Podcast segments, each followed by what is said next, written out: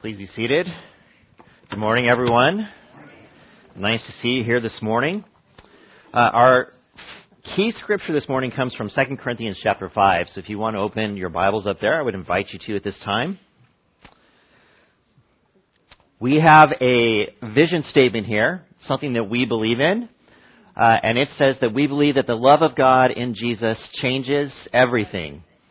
And last week when we looked at the church in Corinth, uh, we we talked about one of our uh, our first values, uh, the belong value, and we and we looked at how this church had uh, a, a, lot of different problems, and a lot of them were relational. A lot of them was in, were in how they were uh, treating one another, uh, and and and we saw how they really needed to grow in their sense of community, and how they loved one another, how they cared for one another, how they treated one another. this week, I, I, want us to look a little bit at our, our second value. Our second value is grow, and what it says is that Jesus changes the way we see ourselves. Who are we? We are imperfect people, and in every moment, in everything we do, we need the love and grace of God that is found in Jesus. This need defines us, but it does not discourage us.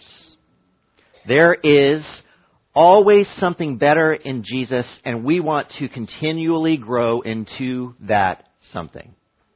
And what that says to us is that there is always, there are always areas, there are always places, there are always things that we can grow into in Jesus. Because I don't know about you, but I don't have this whole being like Jesus thing mastered. Maybe you do, but I don't. So I want you to pause for just a second and to think to yourself, what is the area that you feel like you most need to grow into?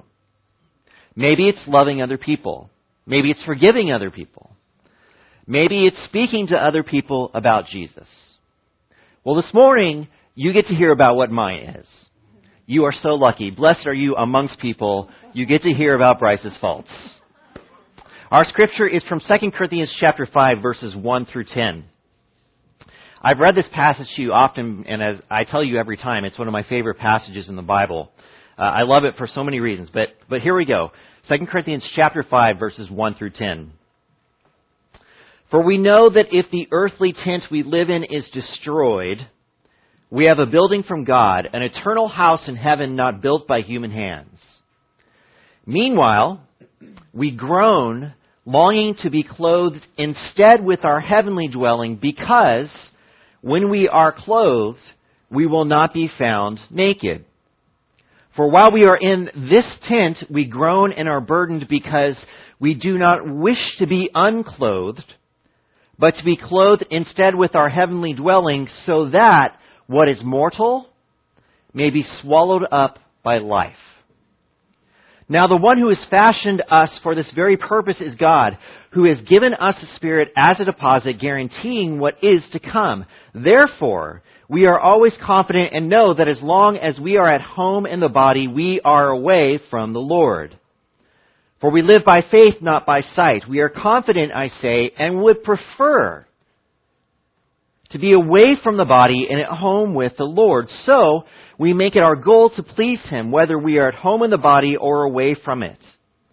For we must all appear before the judgment seat of Christ, so that each of us may receive what is due us for the things done while in the body, whether good or bad. Now, as I said, I love this passage, but my favorite part of this passage is verse 4. I love verse 4 so much because uh, it speaks to a deep truth that both convicts me and says something so profound that I feel it in my bones. I don't know if you see it there like I do, but every time I read it, it gets to me.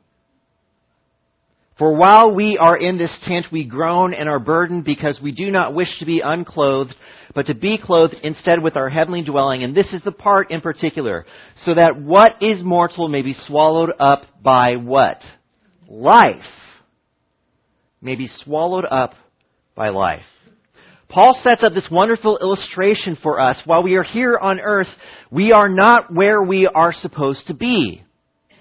In fact, this place is intended to be temporary. That's why we leave it. It is a stopping point on the way to the place where we are supposed to be. But while we are here, we are living in a tent with the knowledge that we have a home waiting for us. It is like, he says, walking around naked when you have the knowledge of what it is to be clothed. It is not right. It is not comfortable. It is not where we are supposed to be. And, and that's the point that Paul is making. While we are on earth, we are away from God, and while we are away from God, things are not going to be right, period. Because this is not where we are supposed to be. It is just the place in between. And that's where verse 4 cuts me to the middle. We are uncomfortable because we are waiting to be reunited with God. We are waiting for things to be made right and things will not be feel right until we are with God. So we wait for what is I love the terminology. It's not on accident. For what is mortal to be swallowed up by life. And do you hear what he's saying there? What is mortal, this place here, is not what? Life. It's not life. This will be swallowed up by what is life. When you are here and the things of here, these things, they are not life for you. They are temporary. And you are just here until you go to the life that is real. We are growing there is always something better in Jesus, and we want to continually grow into that something. And that value speaks to what Paul is describing here in this passage. There is always room for us to grow, more ground for us to cover in our spiritual life until what? We leave this place and we go to where we are supposed to be. I love this verse, and I hate it so much. I love it because it speaks to something that is true in my heart every time I read it. I hate it because I know that I treat my life here like it's real. I treat my life here like it's what matters. I hate it because I feel terrible and I know in some sense that I value this place, what it has to offer, over what is to come. And don't get me wrong, I believe that heaven is better than here. But I also like it here. And I think that most of the time I act like this place and what it has to give me is what matters. I treat this place as if it is my life. This passage reminds me of what is temporary and what is permanent. It reminds me that my heart, my eyes, my mind, everything about me needs to be fixed on what is real. What is real. And the real is not here. As much as I may get enamored with this place, this place is not real, and this what this place will one day be swallowed up and go away when I go to what is my life with God through Jesus Christ. Amen? Amen. Perspective is a hard thing to keep when heaven seems so far away. In fact, our very idea of heaven says what? We live here until we die, and then we go to heaven. Well, maybe that's what's messing us up a little bit. So, how do I change my thinking so that my future is what is real now and my present is just my way to get there.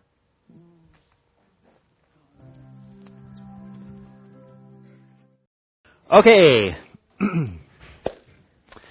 so I was uh, I, I, was I was pretty honest with you earlier today. I'm going to be more honest with you now, and uh, I, I, this is this is something that I that I have a little bit of a of a struggle and a hard time with personally. Um, and, and the thing about this is, is that I really, I want, I want my perspective, I want my heart, I want my mind to be all about my future, about the return of Jesus, about going home to that real home that we have with God, but I struggle against that a little bit because I get wrapped up in the things of the present.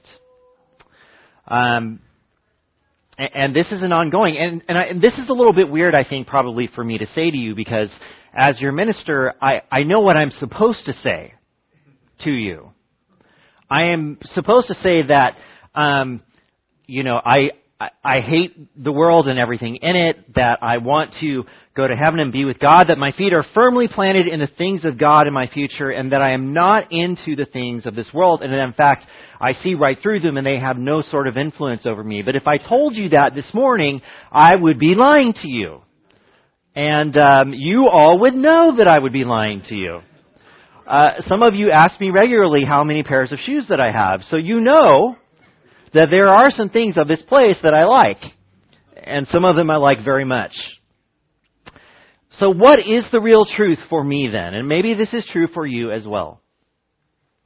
The real truth is that the things of this place, of earth, of the world, they draw my attention and they distract me all of the time.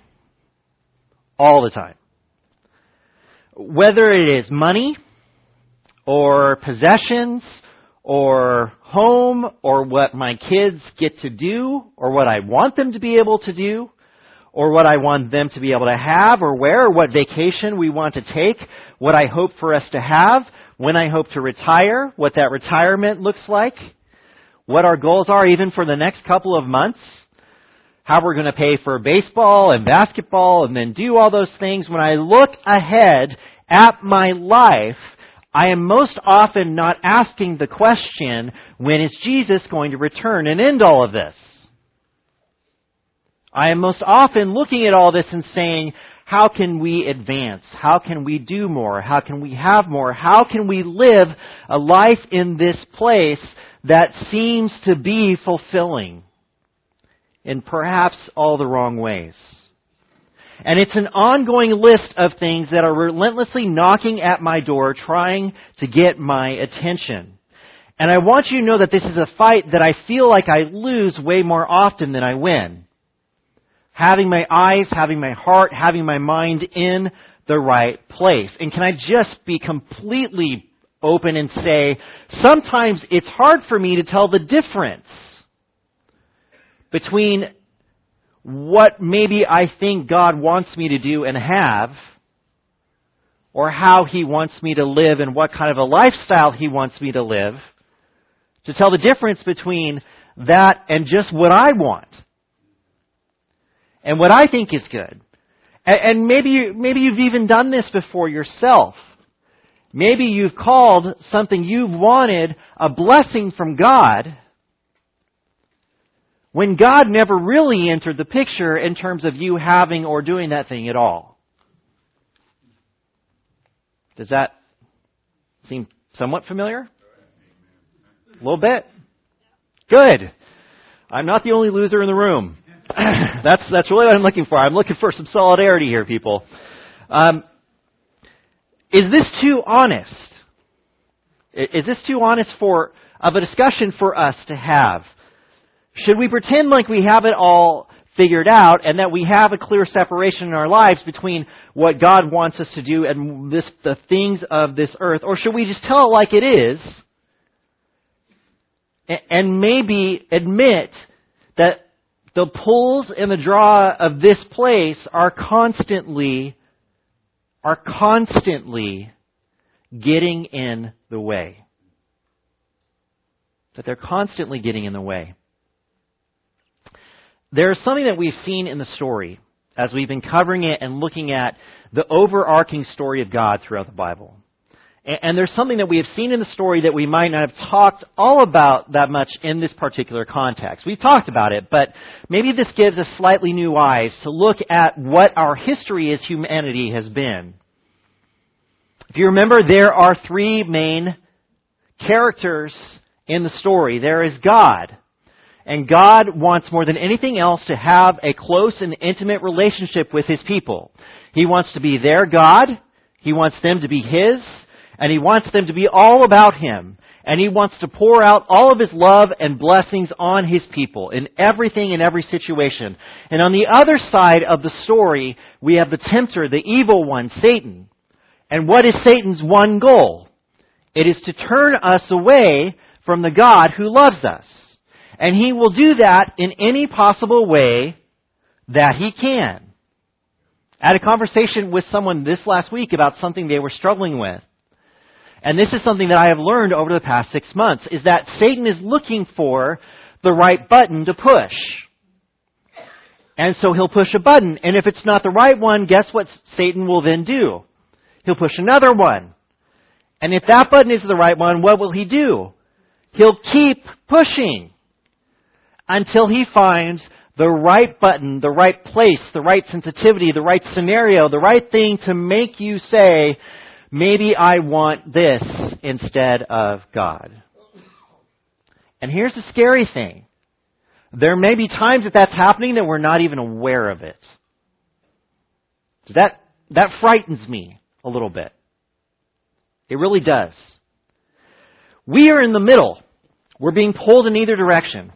We're, well, we're being asked to go with God, and Satan is actively trying to pull us away from God. We are in the middle and we have a choice, but we are being pulled in, in either direction, and there is. We are being pulled, sure, but we do have a choice as to which direction we go. We have a choice as to what we want to make our lives about while we are here in this place. But what has the story told us over and over again? When we are given a choice between God and something else, what do we most often choose? We most often choose something else. Let's look back, though, for a second. When God took his people into the promised land, so Joshua is going to take the people over. The Canaanites are living there, but God has promised them this is your land. I will give it to you. And God wins battle after battle for them. And if we look back, we remember something, which is that God wanted the Canaanite people to be destroyed, to be out of that area. He didn't want the Israelites to be around them.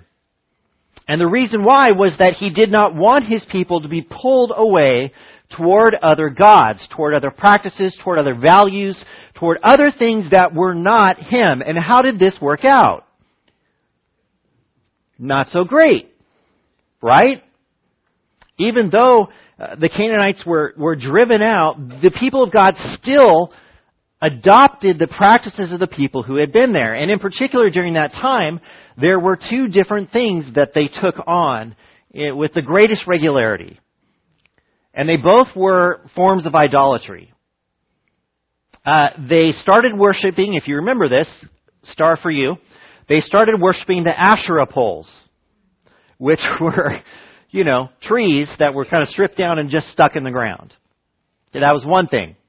That was one idol they went to. But the main idol that we hear throughout this time is that they started to worship what are called the Baals. B-A-A-L-S. These were Canaanite gods. And uh, in general, the Baals were gods of fertility.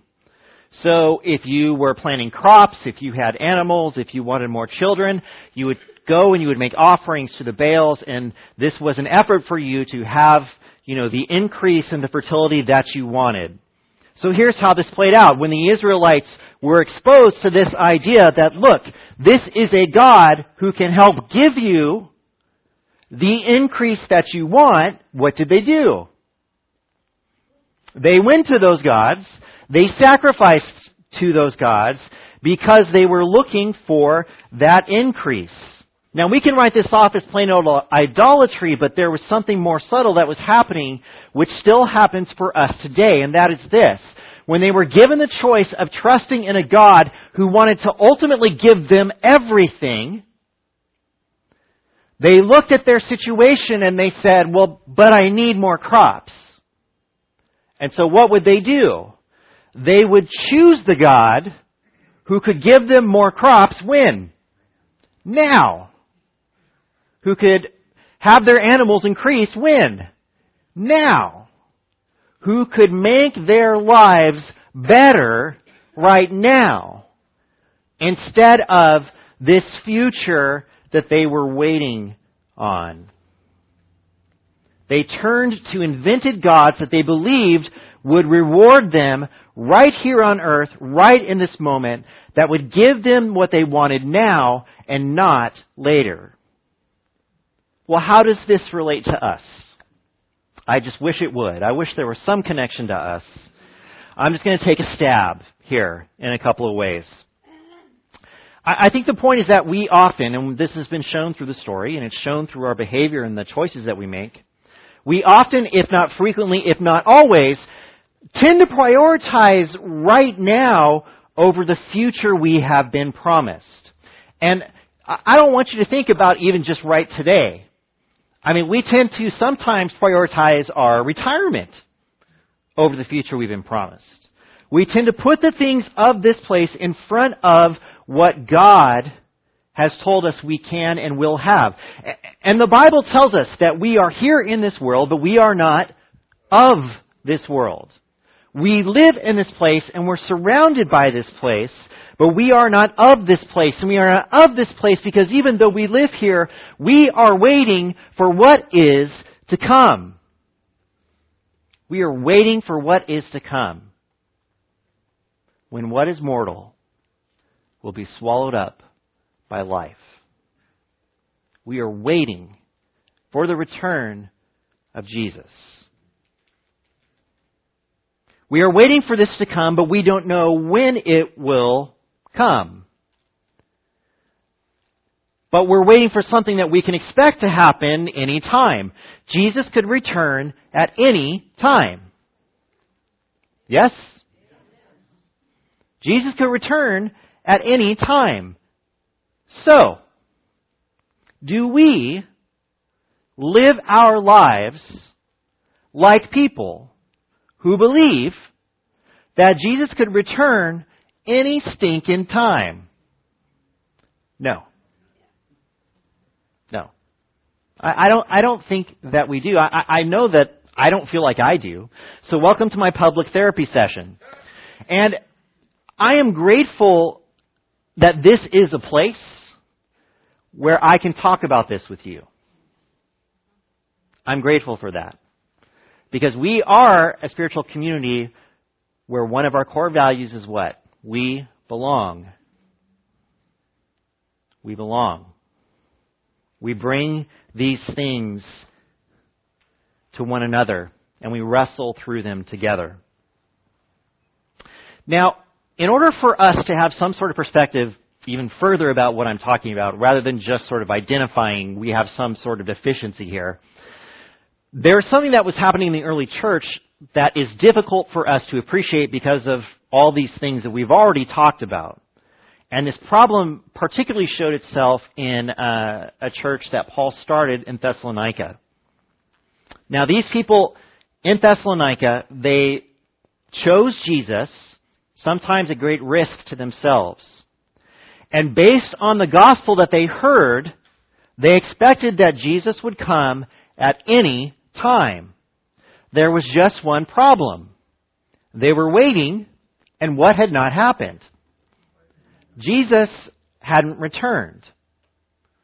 And people maybe would even come up to them and say, well, when is Jesus going to return? And what would they say? I don't know, but he's a coming. And it will be sometime. Now, remember we talked about with Corinth last week, the place of many, many troubles.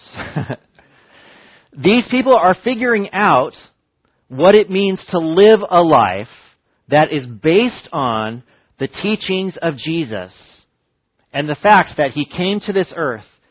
He lived, he died, he was buried, he rose again, and now he's with God. They're figuring this out how this community looks different. And we saw how in Corinth, the community didn't look different than the, than the community of Corinth. And so when Paul speaks to them, he says, here are the things you need to change to stop being Corinthians and start being Christians. And it starts at the most basic and fundamental point. Well, in Thessalonica, it was pretty much a it was a very different situation than in Corinth. Where we have chapters and chapters and chapters of instruction to the church in Corinth, that First and Second Thessalonians are fairly short and brief and to the point. But here's something interesting that had happened. They had believed in the gospel. They had done all these things. But people were asking, when is Jesus returning? Well, we don't know. And then someone suggested, well, I think Jesus already came back. I think you missed it. And these young Christians hear that, and what do they think? Can they say that they didn't? Well, we, we, we don't think we missed it. But what if you did? What if he's already come back? What if these things? And so their hearts were broken, they were discouraged, and they began to lose hope because they had based their lives around this concept, and all of a sudden it has been brought to their attention that maybe they weren't even on the train when it left. So what were they to do? What kind of hope were they to have? How do you wait for something when you don't know when it's going to happen? And because you don't know, what happens if you miss it? And in the end, what do you actually believe in that keeps you going and motivates you to be like this Jesus who, whose return you're waiting for? All of these issues may seem a little silly to us now, but that is part of our problem. When do we think Jesus is coming back, really? When do we think we are going to meet God in Jesus? When our life here is over. Which does not mean when Jesus has come back for us, it means when we die. This is the expectation that we live with now. It's not that Jesus might come back tomorrow. And it's not fear that we've missed it or that we're going to miss it. It is, well, it's going to happen sometime. I'm going to live my life. I'm going to do my best. I'm going to die. Jesus will take care of everything else. I want to just suggest something. I think that that viewpoint, that idea about going to heaven, about Jesus returning, about when all this is over, robs us of something essential. It allows us to compartmentalize things. This is my life, this is that life. But these Christians in Thessalonica didn't have two lives. They didn't have now and later. They had one life. And that life was lived trying to be like Jesus, and looking for his return. Not waiting for it, looking for it. Decisions, choices, who they were, what they did, all of these things were around the core belief that Jesus is coming back. And it could be now. We, I, have no sense of that urgency. I don't. So I look at this and I think, what needs to change? What do we believe and how do we live out that belief? Because one thing is for certain, this group of people understood the return of Jesus in a much different way than we do. So let's take a look at them real quick and figure out who they are and what's going on. So, uh, if you want to open your Bibles, you can turn to Acts chapter 17. Uh, remember, I told you that uh, Paul helped start this church. Acts chapter 17, starting in verse 1. When Paul and his companions had passed through Amphipolis and Apollonia, they came to Thessalonica where there was a Jewish synagogue. As was his custom, Paul went into the synagogue, and on three Sabbath days he reasoned with them from the Scriptures, explaining and proving that the Messiah had to suffer and rise from the dead. This Jesus I am proclaiming to you is the Messiah, he said. Some of the Jews were persuaded and joined Paul and Silas, as did a large number of God fearing Greeks and quite a few prominent women. But other Jews were jealous, so they rounded up some bad characters from the marketplace, formed a mob, and started a riot in the city. They rushed to Jason's house in search of Paul and Silas in order to bring them out to the crowd. But when they did not find them, they dragged Jason and some other believers before the city official, shouting, These men who have caused trouble all over the world have now come here, and Jason has welcomed them into his house. They are all defying Caesar's decrees, saying that there is another king, one called Jesus. When they heard this, the crowd and the city officials were thrown into turmoil. Then they made Jason and the others post bond and let them go, and consequently they then sneak Paul out of the city. So Paul comes to start this community. And he does what he always does, right? He goes to synagogue, he teaches the Jews, he teaches other Gentiles. Some people believe, some people don't. Now, something I want to point out to you, which is truly fascinating. Look at the argument that is brought against Paul and then by extension Jason and these other Christians. What does that argument sound like?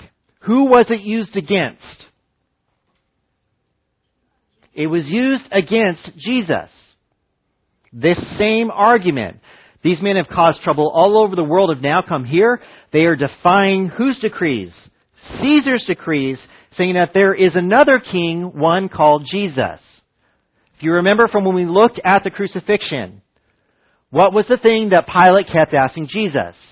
Are you the king of the Jews? And what does Jesus say? Did I say that? Where did you hear that? And then they mock him and put the crown on him, saying, Here is your king. And it turns into this whole fiasco of Rome giving the Jews what they want, but also poking fun at them at the same time. Fine, here's your king. You say this guy claims he's king, here's your king. Is this what you want? Is this all these different things? So, this is the environment into which this church is formed. Is it peaceful or is it hostile? It's hostile. And they are facing some of the very same arguments and things that Jesus himself had to face and were in fact the justification for sending Jesus to the cross. But they were given the gospel that Jesus is the Son of God, that He died, was buried, and was raised again, that He ascended into heaven, and that He will return. And these people that grasp onto this message, they grasp onto it all the way. How do we know that they grasped onto it all the way? Because if you're in a hostile environment that is hostile because of what you believe, you better believe you mean what you believe. Right? You don't sort of half-heartedly decide you're going to turn yourself against half the city. It's a choice that they make, and they choose to believe in Jesus. But then Paul had to leave because the place wasn't safe for him, and what is Paul's mission? To take the gospel where? To the world. So he's going to go somewhere else where he can teach the gospel. But the Thessalonian church, these Christians are left in this environment. And then, like I said, these other messages and things started coming in and they become confused.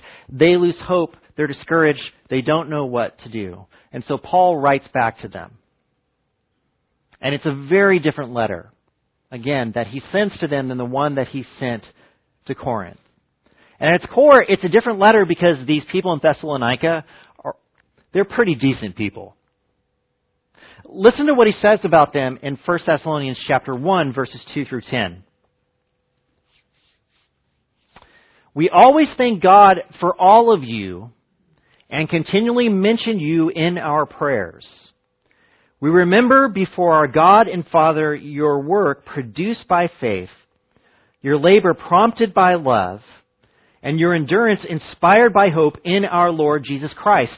For we know, brothers and sisters, loved by God, that He has chosen you. Because our gospel came to you not simply with words, but also with power, with the Holy Spirit and deep conviction. You know how we lived among you for your sake. You became imitators of us and of the Lord, for you welcomed the message in the midst of severe suffering with the joy given by the Holy Spirit. And so, you became a model to all believers in Macedonia and Achaia. I'm not sure that's how you say that, but that's how I said that. The Lord, the Lord's message rang out from you not only in Macedonia and that other place. Your faith in God has become known everywhere. Therefore, we do not need to say anything about it, for they themselves report what kind of reception you gave us. They tell how you turned to God from idols to serve the living and true God, and to wait for His Son from heaven, whom He raised from the dead, Jesus, who rescues us from the coming wrath. I would love for someone to write a letter like that about our church. How important, though, were these words to a group of people that were struggling to figure everything out, that find themselves in a place where they're like, we, this is what we think it is, but what if it's not? And what do we do if it's not? And how can we be sure that it is? Listen to what he says. They were chosen by God. They were chosen by God. Listen, what happened with you coming to believe in Jesus was not an accident. God has made this happen. They received the gospel with the Holy Spirit, with power, and with deep conviction. Did they half heartedly turn to Jesus? No. Did they turn to Jesus and try to be like everyone else around them? No. They gave it everything that they had. They became imitators of Jesus. They were actually living their lives in a way that Jesus modeled for them. And they did this with joy, even though they were suffering at the same time. There was joy to be found in living like Jesus, even though they were suffering. And they became models of what it meant to be a Christian in a place and time where people were just figuring it out. They were doing it. They were doing it. And, and the message went out from them and their faith was known everywhere. People were talking about them. They were talking about them. They had turned to God from idols to serve the living and true God and to wait for his Son from heaven, whom he raised from the dead, Jesus who rescues from the coming wrath. How these words must have encouraged them. Thank God we're not off track. Thank God we are not off track. But there's still fear and uncertainty. Why? Because, church, this thing with Jesus and this future that we have and the return, there is, there are unknowable things that are wrapped up in it. And when everyone else around you is telling you that they know, and you're saying, we don't, how does that feel? we learn from them that in, in spite of all the good things about them, they were still needing to grow. Right? I mean, how stunning those words are, how encouraging they are, how much we want to be like them, but guess what? They still had ground to cover. There were still crucial and vital things that this church needed to understand and to grow and to become. Uh, Paul speaks to them a little bit about morality, about staying away from sexual immorality, about doing these sorts of things, but they are still living with this fear and uncertainty. Their faith needs to be strengthened. They need to grasp on to the message that has been given to them. So we see this in chapter 5, starting in verse 1. Now, brothers and sisters, about times and dates we do not need to write to you. For you know very well that the day of the Lord will come like a thief in the night. While people are saying peace and safety, destruction will come on them suddenly as labor pains on a pregnant woman, and they will not escape. But you, brothers and sisters, are not in darkness so that this day should surprise you like a thief. You are all children of the light and children of the day. We do not belong to the night or to the darkness. So then, let us not be like others who are asleep, but let us be awake and sober. For those who sleep, sleep at night, and those who get drunk, get drunk at night. But since we belong to the day, let us be sober, putting on faith and love as a breastplate, and the hope of salvation as a helmet. For God did not appoint us to suffer wrath, but to receive salvation through our Lord Jesus Christ. He died for us so that whether we are awake or asleep, we may live together with Him. Alright. So what is the message that Paul gives to them? Number one, you don't know when Jesus is returning. And you're not meant to know. This is the way it is. Jesus will come like a thief in the night. However, you are not like everyone else who are living in the dark, are not paying attention, and don't know what they're talking about. You don't know when he's going to come, but when he comes, you will be what? Ready. He's not coming like a thief in the night for you. He's coming like a thief in the night for everyone else who are not looking or expecting or waiting for this. But you are. And you live in the light, so therefore you are not going to be surprised when Jesus comes back. So keep looking for him. Because these other people, they don't know what they're talking about. At night, people sleep and they get drunk. That's how smart they are. So you can hold on to the gospel that you have been given. You have been given to the truth. Hold on to that. Listen again. Since we belong to the day, let us be sober, putting on faith and love as a breastplate and the hope of salvation as a helmet. For God did not appoint us to suffer wrath, but to receive salvation through our Lord Jesus Christ you can trust that what is going to happen. What's going to happen? Jesus is going to return. And what does Jesus' return mean to these people? It means salvation. It means redemption. It means going home to be with God. He died for us so that whether we are awake or asleep, we may live together with Him we may live together with him. Great. So, you're waiting. What do you do while you wait? And what does waiting look like? Well, let's keep reading. Starting in verse 11. Therefore, encourage one another and build each other up just as in fact you are doing. Now we ask you, brothers and sisters, to acknowledge those who work hard among you, who care for you in the Lord, and who admonish you. Hold them in the highest regard in love because of their work. Live in peace with each other. And we urge you, brothers and sisters, warn those who are idle and disruptive. Encourage the disheartened. Help the weak. Be patient with everyone.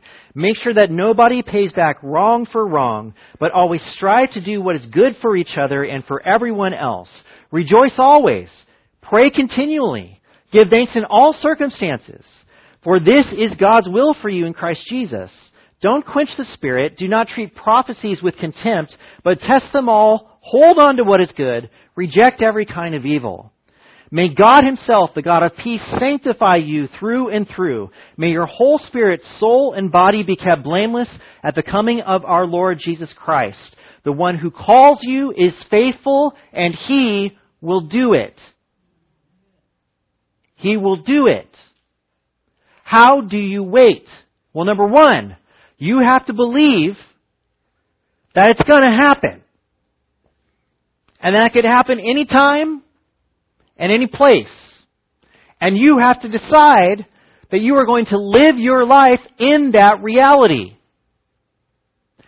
And if you make the decision to live your life in the reality that Jesus is returning at any time, then here is what you do. You live in community with one another.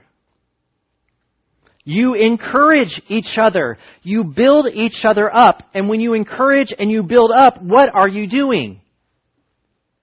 You are encouraging and building up so that people are living in this new and good life that God has for them and looking forward to the return of Jesus who is going to come and bring you the salvation that you need. Encourage the disheartened, help the weak, be patient with everyone. Do what is good for each other and everyone else. Rejoice, pray continually, give thanks no matter what's happening. And here, hold on to the good and reject the bad. Hold on to the good and reject the bad.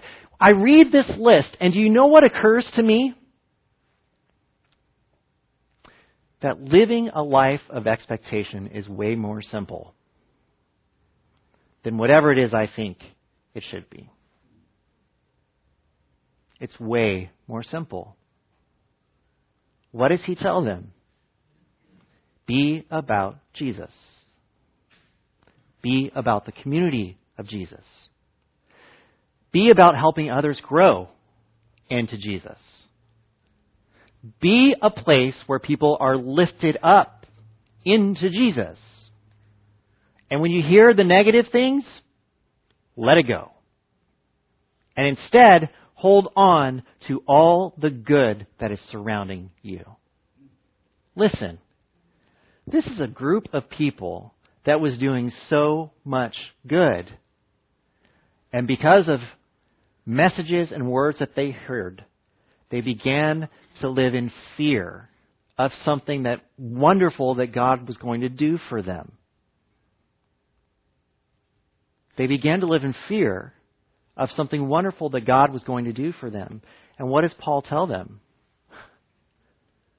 There is so much good in the life that Jesus is offering to you and the salvation that is coming in being a community that changes the world. How do you wait in expectation? You become about Jesus. You embrace who He is and what He has promised. You put Him at the center of who you are and what you do. And when you do those things, you get to live in this joyful anticipation of a salvation that's coming. Amen? I want to be a Thessalonian. I don't want to be a Corinthian. Paul had to speak these words, these words we've already read to the church in Corinth. We know that if the earthly tent we live in is destroyed, we have a building from God an eternal house in heaven, not built by human hands. Meanwhile, we groan, longing to be clothed instead with our heavenly dwelling, because when we are clothed, we will not be found naked. For while we are in this tent, we groan in our burden, because we do not wish to be enclothed, but to be clothed instead with our heavenly dwelling, so that what is mortal may be swallowed up by life.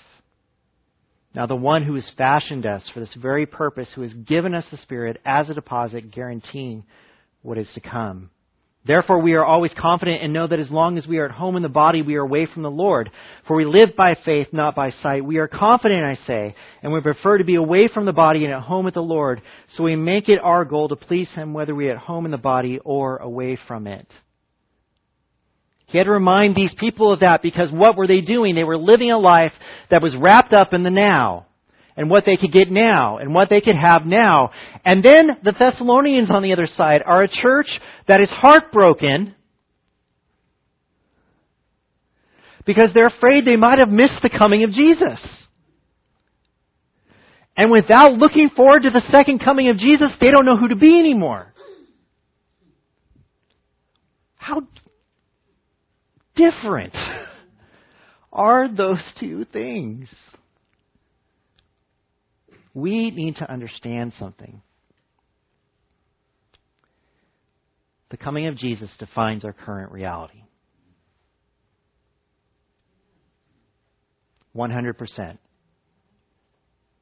The desire of our hearts should be for Jesus to come back as soon as possible.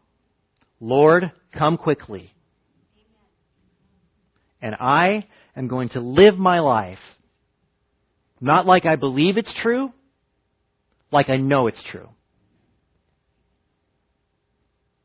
And therefore, how I live is going to mirror Jesus in every way possible. How I live in community is going to be a place of goodness and encouragement because we have good news for one another. We have good news for the world. That Jesus Christ is the Son of God, that He came to this place, that He lived, that He died, that He rose again, that He went to heaven, that we have salvation through Him, and guess what? This is the best part. He's coming back for us. He's coming back for us. And we look forward to that day. Let's pray. Heavenly Father, we are grateful for Jesus. We are grateful for the way that He changes everything. God, we are tempted to believe in this world, in this place, and everything it lays in front of us. We are tempted in so many ways to prioritize all the things of this world, to desire, to want, to gather, to keep to hold on to this place so strongly, and yet, God, you remind us today that this is not real. That you have a home that makes this tent look terrible. That you have a home that cannot even be compared to this temporary place that we are just stopping in on our way home to you. And you have promised that your Son will return to take us to that place. We want to go there and to leave all of this behind. May we live as those who know that's true. Amen. May we embrace that promise. May we offer it to one another in the world and may we live in such a way that this place is changed. In Jesus' name, amen. If you need for prayers or encouragement this morning, you want to know this God who loves you in this way, we invite you to come forward as we stand and sing the song together.